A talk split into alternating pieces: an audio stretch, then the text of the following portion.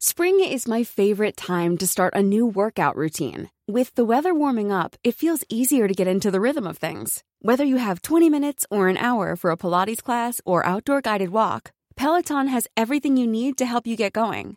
Get a head start on summer with Peloton at onepeloton.com. Want to get a chiseled look in the jawline? Sculpt and shape your jawline with added volume from Juvederm Volux XC. Juvederm Volux XC is an injectable gel specifically designed to be robust enough to improve moderate to severe loss of jawline definition. And it is the first and only hyaluronic acid filler approved for the jawline. Add volume to your jawline for a chiseled look with Juvederm Volux XC. For important safety information and to find a licensed specialist, visit juvederm.com. That's J U V E D E R M.com. Not for people with severe allergic reactions, allergies to lidocaine, or the proteins used in Juvederm. Common side effects include injection site redness, swelling, pain, tenderness, firmness, lumps, bumps, bruising, discoloration, or itching. There's a risk of unintentional injection into a blood vessel, which can cause vision abnormalities, blindness, stroke, temporary scabs, or scarring. Talk to a licensed specialist to find out if it's right for you. Visit juvederm.com. That's J U V E D E R M.com.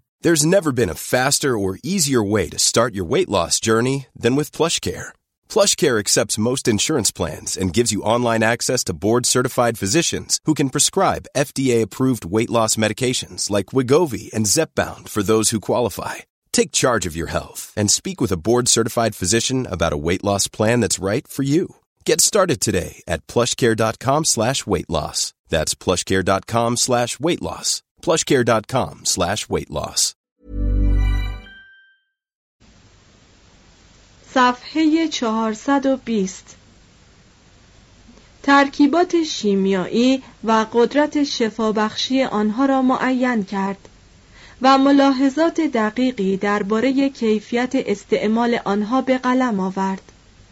ولی معروفترین طبیب مسلمان این دوران علل اطلاق ابو مروان ابن زهر اشبیلیعی 484 تا 557 هجری قمری 1091 تا 1162 میلادی بود که در جهان طب اروپایی به نام آونزوار معروف است ابن زهر نسل سوم از شش نسل طبیبان معروف بود که همه از یک خانواده بودند و هر یک پرچمدار طب دوران خود به شمار می رفت.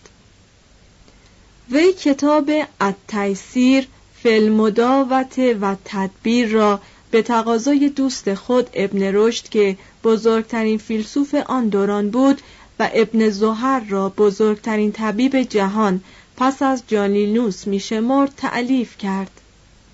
هنر وی در توصیف بالینی بود. وی آنالیزهای کلاسیکی از تومورها التهاب قشای داخلی قلب سل روده و فلج هنجره به قلم آورده است ترجمه عبری و لاتینی کتاب تیسر در طب اروپایی نفوذ فوق‌العاده‌ای کرد A lot can happen in the next three years. Like a chatbot may be your new best friend. But what won't change? Needing health insurance. United Healthcare Tri Term Medical Plans are available for these changing times. Underwritten by Golden Rule Insurance Company, they offer budget friendly, flexible coverage for people who are in between jobs or missed open enrollment. The plans last nearly three years in some states, with access to a nationwide network of doctors and hospitals. So, for whatever tomorrow brings, United Healthcare Tri Term Medical Plans may be for you. Learn more at uh1.com. I'm Sandra, and I'm just the professional your small business was looking for. But you didn't hire me because you didn't use LinkedIn jobs. LinkedIn has professionals you can't find anywhere else, including those who aren't actively looking for a new job but might be open to the perfect role, like me. In a given month, over 70% of LinkedIn users don't visit other leading job sites. So if you're not looking on LinkedIn, you'll miss out on great candidates like Sandra. Start hiring professionals like a professional. Post your free job on linkedin.com/people today. اسلام در ایجاد بیمارستانهای خوب و تهیه لوازم آن نیز پیشاهنگ جهان بود بیمارستانی که نورالدین محمود به سال 556 هجری قمری 1160 میلادی در دمشق ایجاد کرده بود سه قرن تمام بیماران را بدون دستمزد علاج می کرد و داروی رایگان نیز می‌داد. به گفته تاریخ نویسان اجاق این بیمارستان دویست و شست و هفت سال پیاپی مشتعل بود و خاموش نشد. ابن جوبیر که به سال 580 هجری قمری 1184 میلادی به بغداد رفته بود از دیدار بیمارستان بزرگ ازودی شهر که چون قصرهای سلطنتی بر ساحل دجله سر برافراشته بود و بیماران را غذا و داروی رایگان می‌داد تعجب کرد. در قاهره نیز سلطان قلاون به سال 684 هجری قمری 1285 میلادی بیمارستان منصوری را پی افکند که علل اطلاق بزرگترین بیمارستان قرون وسطا بود. در داخل فضای وسیع محصور و چهارگوشی چهار بنا سر برآورده بود و در میان آنها محوطه قرار داشت که با ایوانها احاطه شده بود و حوزها و جویها آب و هوای آن را خنک می کردند. برای بیماری های مختلف و بیماران در حال نقاهت بخش های جداگانه داشت همچنین دارای چند آزمایشگاه یک داروخانه عمومی کلینیک هایی برای بیماران سرپایی چند آشپزخانه و حمام یک کتابخانه یک نمازخانه و یک سالن سخنرانی داشت به ویژه مناظر دلانگیزی برای قسمت بیماران روانی به بیمارستان پیوسته بود بیماران از زن و مرد غنی و فقیر آزاد و برده در آنجا بی مزد علاج می شدند. به بیماران بهبود یافته هنگام خروج از بیمارستان مبلغی می‌دادند تا برای تحصیل قوت خود بلا فاصله محتاج کار نباشند بیمارانی که به بیخوابی مبتلا می شدند به موسیقی ملایم و قصه گویان حرفه‌ای گوش می‌دادند و احیانا کتابهای تاریخی برای مطالعه دریافت می داشتند. در همه شهرهای بزرگ اسلامی برای مراقبت دیوانگان تیمارستانهایی موجود بود. هفت. غزالی و تجدید حیات دینی. در آن اسنا که علوم در راه تکامل پیش می رفت دین کوشش داشت علاقه طبقه تعلیم دیده را حفظ کند. کشاکش علم و دین بسیاری از مردم را در عقاید دینی به تردید افکند و بلکه بعضی ها را به کفر و الهاد کشانید. غزالی متفکران اسلامی را سه دسته کرده است که همه به نظر او کافر بوده اند. الهیون، دهریون یا طبیعیون و مادیون. الهیون به خدا و بقای روح ایمان داشتند ولی خلق و بعث اجساد را منکر بودند و می‌گفتند بهشت و جهنم حالات روحانی است دهریون به الوهیتی معتقد بودند اما بقای روح را انکار می کردند. به اعتقاد آنها جهان دستگاهی است که خود به خود بکار است و مادیون اصلا منکر وجود خدا بودند. دهریه که فرقه نیمه متشکل بودند سراحتا به لاعدری بودن خیش معترف بودند. اتباع آن اعدام شدند. از جمله پیروان این مذهب اصفهان ابن قره بود که در یکی از ایام رمضان به یک نفر روزدار پارسا گفته بود بی جهت خود را رنج می دهی. انسان هم مثل دانه می روید و نما می کند و پس از درو ابد و دهر فانی می شود بخور و بیا شام عکس عمل این نهضت شکاک ظهور ابو حامد غزالی بزرگترین علمای دین اسلام بود که فلسفه و دین را با هم جمع کرده بود و در میان مسلمانان همانند آگوستینوس و کانت در میان اروپاییان بود. ابو حامد غزالی به سال 450 هجری قمری 1058 میلادی در توس بزاد. کودک بود که پدرش درگذشت و یک دوست صوفی سرپرستی او را به عهده گرفت. در جوانی فقه الهیات و فلسفه آموخت. چون به سی و سه سالگی رسید استاد فقه مدرسه نظامیه بغداد شد و چندی نگذشت که فساحت بیان، تبهر و قدرت استدلالش مایه شگفت مسلمانان شد. پس از سه سال که در این مقام بود و شهرتش به همه جا رسید مرضی مرموز گرفت. از کار باز ماند.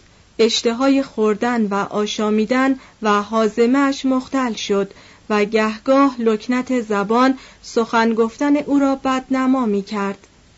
آنگاه قوای عقلی او رو به انحطاط نهاد. یک طبیب حاضق اساس ناراحتی او را بیماری روحی تشخیص داد. در واقع غزالی همان گونه که بعدها در گزارش زندگی خود اعتراف کرده به توانایی عقل در فهم اسرار دین اسلام شک کرده بود و ریای دروس دینی خیش را تحمل ناپذیر یافته بود. به هر حال به سال 487 هجری قمری 1094 میلادی از بغداد برفت. به ظاهر قصد حج داشت ولی در حقیقت می‌خواست از مردمان کناره گیرد. به تنهایی و خاموشی و آرامش سر کند و به تفکر و تأمل سرگرم باشد. چون از علم کمکی برای تجدید ایمان متزلزل خود ندید از جهان خارج برید و به درون بینی پرداخت. معتقد بود که در آنجا آن حقیقت جاوید را که اساس استوار ایمان به عالم روح است از راه نزدیکتری پیدا خواهد کرد. از عالم محسوسات که اساس نحست مادهگرایی است به سختی انتقاد می کرد به حواس ظاهر اعتماد نداشت. می گفت که حواس ظاهر ستارگان را کوچک می نمایاند در صورتی که بدون تردید خیلی از زمین بزرگترند. وگرنه از آن فاصله دور دیدار آنها میسر نبود. از این مثال و صدها مثال دیگر نتیجه می گرفت که حواس به تنهایی وسیله قابل اعتماد وصول به حقیقت نیستند. به نظر او عقل از حواس بالاتر است و چیزهایی را که به وسیله حواس مختلف می‌گیرد با هم تطبیق و تصحیح می کند ولی آخر عقل هم بر حواس تکیه دارد. شاید انسان معرفتی مطمئنتر از عقل دارد که او را به حقیقت تواند رسانید. غزالی احساس کرد که این قسم معرفت را در درونبینی صوفیانه یافته است. صوفی بهتر از فیلسوف بر حقیقت مکنون نزدیک می شود بهترین اقسام معرفت تأمل درباره اعجوبه ذهن است تا خدا از درون شخص متفکر بر او ظاهر و خود نفس در رؤیت یگانه محو شود. با این طرز فکر غزالی مهمترین کتاب خود یعنی تحافت الفلاسفه را نوشت که ضمن آن از همه فنون عقل بر ضد عقل کمک گرفت. این صوفی مسلمان جدال فلسفی را با دقتی همانند کانت به کار گرفت تا ثابت کند که عقل انسان را به تردید میکشاند و سبب افلاس معنوی و انحطاط اخلاقی و سقوط اجتماعی او می شود. غزالی هفت قرن پیش از هیوم عقل را تا حدود قانون علیت و قانون علیت را به صرف توالی اشیا تنزل داد و گفت همه چیزی که ما درک می کنیم این است که به همیشه پیرو الف است. ولی نمی‌دانیم که آیا الف علت به نیز هست یا نه. می گفت فلسفه، منطق و علم نمی توانند وجود خدا یا بقای روح را ثابت کنند. تنها الهام مستقیم یا علم حضوری می تواند این دو عقیده را که بدون آن هیچ نظم اخلاقی و بنابراین هیچ تمدنی باقی نتواند ماند اثبات کند. عاقبت غزالی از راه تصوف به همه عقاید اصیل دین بازگشت. همه امید و بیمهایی که در جوانی داشته بود تجدید شد و از آن داشت که وعید و حضور خدایی قاهر را بالای سر خیش احساس می کند. از نو مردم را از عذاب جهنم بیم دادن گرفت و گفت که این معزه ها برای اصلاح اخلاق عامه لازم است باز به قرآن و حدیث معتقد شد در کتاب احیا و علوم دین بازگشت به عقاید سابق را شرح داد و با همه فساحت و حرارت دوران کمالش به دفاع از آن برخاست. شکاکان و فیلسوفان در اسلام هرگز دشمنی سختتر از او نداشته بودند. به سال 505 هجری قمری 1111 میلادی که غزالی درگذشت موج الهاد برگشته و دل مؤمنان دیندار آرام گرفته بود. وقتی کتابهای وی به زبانهای بیگانه ترجمه شد رجال دین مسیح نیز از مندرجات آن که دفاع از دین و تشریح قواعد صلاح و تقوا بود و از پس دوران آگوستینوس نظیر نداشت خورسند شدند. از دوران غزالی به بعد با آنکه ابن رشد در اقصای جهان اسلام ظهور کرده بود فلسفه از رونق افتاد. مجادلات علمی به سستی گرایید و حدیث و قرآن به جای همه علوم دیگر مورد توجه عقول اسلامی قرار گرفت.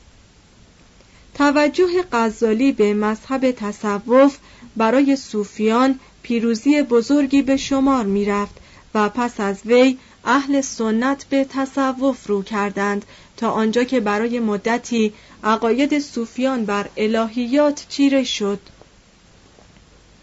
البته علمای دین و شریعت بر شریعت و دین رسمی حاکم بودند. اما عرصه تفکر دینی جولانگاه مشایخ طریقت و اولیا شده بود. از عجایب اتفاق آنکه پیدایش فرانسیسیان در مسیحیت همزمان با شکلگیری یک نوع زهد و تقدس تازه در جهان اسلام قرن ششم بود. زاهدان صوفی از زندگی خانوادگی کناره کردند. زندگی اخوت دینی را زیر سرپرستی شیخ پیش گرفتند و خیش را فقیر یا درویش نامیدند. اینان از راه های مختلف میکوشیدند تا روح خیش را تعالی داده در روح خدا فانی کنند تا به انجام کارهای عجیب توانا شوند. بعضی به وسیله نماز و تفکر برخی به وسیله زهد و از خودگذشتگی و ریاضت و گروهی دیگر به وسیله وجدی که حاصل ذکر بود. این نظریات در 150 کتاب از تعلیفات محی الدین ابن عربی 561 تا 638 هجری قمری 1165 تا 1240 میلادی که یک مسلمان اسپانیایی اصل و مقیم دمشق بود شکل گرفت. Hi, I'm Daniel, founder of Pretty Litter. Cats and cat owners deserve better than any old-fashioned litter. That's why I teamed up with scientists and veterinarians to create Pretty Litter. Its innovative crystal formula has superior odor control and weighs up to 80% less than clay litter. Pretty Litter even monitors health by changing colors to help detect early signs of potential illness. It's the world's smartest kitty litter. Go to prettylitter.com and use code ACAST for 20% off your first order and a free cat toy. Terms and conditions apply. See site for details. Planning for your next trip? Elevate your travel style with Quince. Quince has all the jet setting essentials you'll want for your next getaway, like European linen, premium luggage options, buttery soft Italian leather bags, and so much more. And is all priced at 50 to 80% less than similar brands. Plus, Quince only works with factories that use safe and ethical manufacturing practices. Pack your bags with high-quality essentials you'll be wearing for vacations to come with Quince. Go to quince.com slash pack for free shipping and 365-day returns. Even when we're on a budget, we still deserve nice things. Quince is a place to scoop up stunning high-end goods for 50 to 80% less than similar brands.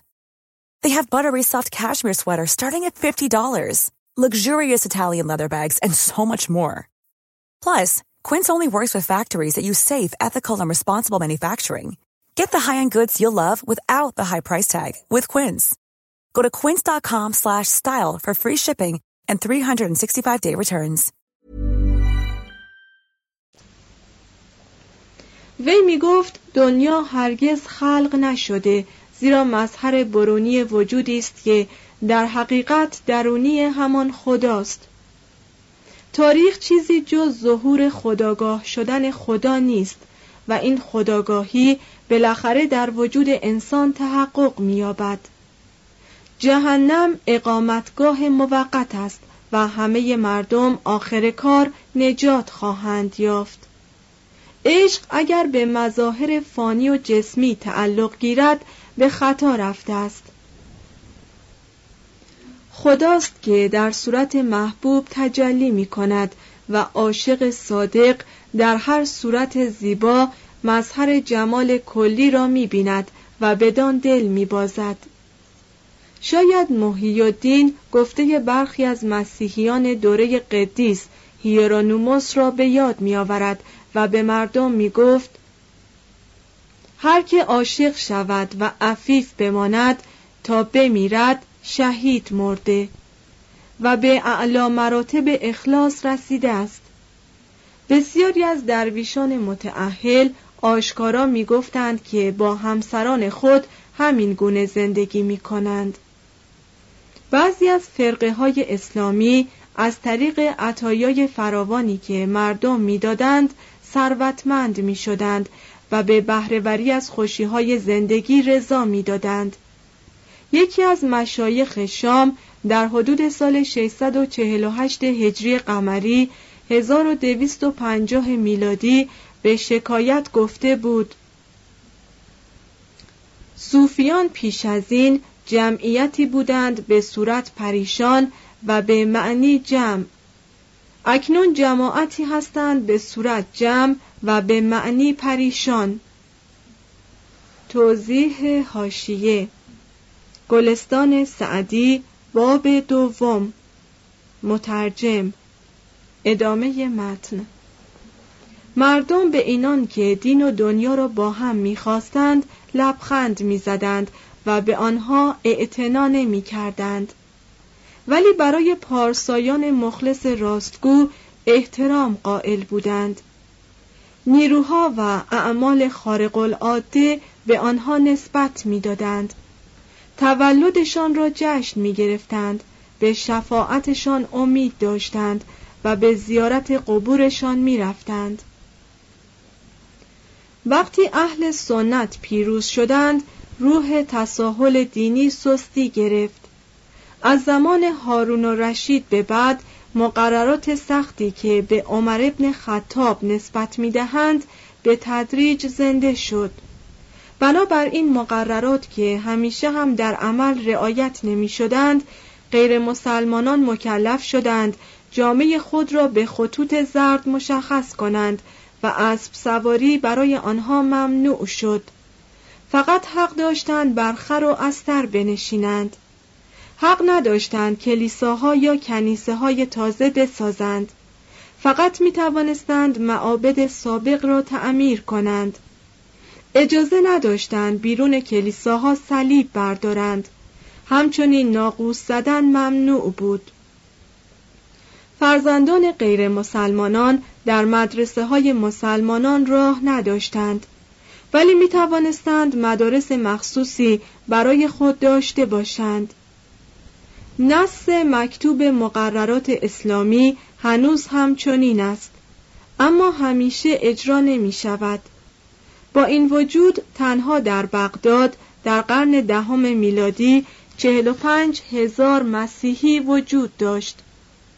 جنازه مسیحیان بدون تعرض و مزاحمت در خیابانها حمل می‌شد و مسلمانان پیوسته از اشتغال یهودیان و مسیحیان در مناسب دولتی شکایت داشتند. حتی در گرماگرم جنگ های صلیبی صلاح الدین می توانست با طبعه مسیحی خود با بزرگواری و مهربانی رفتار کند. هشت. ابن رشد. فلسفه تا مدتی در اسپانیای اسلامی دوام آورد زیرا با خردمندی و احتیاط افکاری نشر می‌داد که با دین هماهنگی داشت و در انتقاد ملایم بود. اندیشه در دربار امیرانی که مباحث فلسفی را در مجالس خصوصی خوش داشتند اما آن را برای عامه مضر می‌دانستند آزادی ناپایداری یافت. امیر ساراگوسا که از مرابطون بود ابو بکر ابن باجر را که به حدود سال 500 هجری قمری 1106 میلادی در همان شهر زاده بود به عنوان وزیر و دوست خود برگزید. ابن باجه یا چنان که بعدها در اروپا معروف شد آون پاکه هنوز جوان بود و در علوم طبیعی طب فلسفه موسیقی و شعر منزلتی فوقالعاده یافت. به گفته ابن خلدون امیر چنان از اشعار دانشور جوان در شگفت شد که قسم خورد هر وقت به حضور آید روی طلا عبور کند. ابن باجه که بیم داشت این سوگند علاقه به دیدار او را کم کند دو سکه طلا در کفشهای خود نهاد.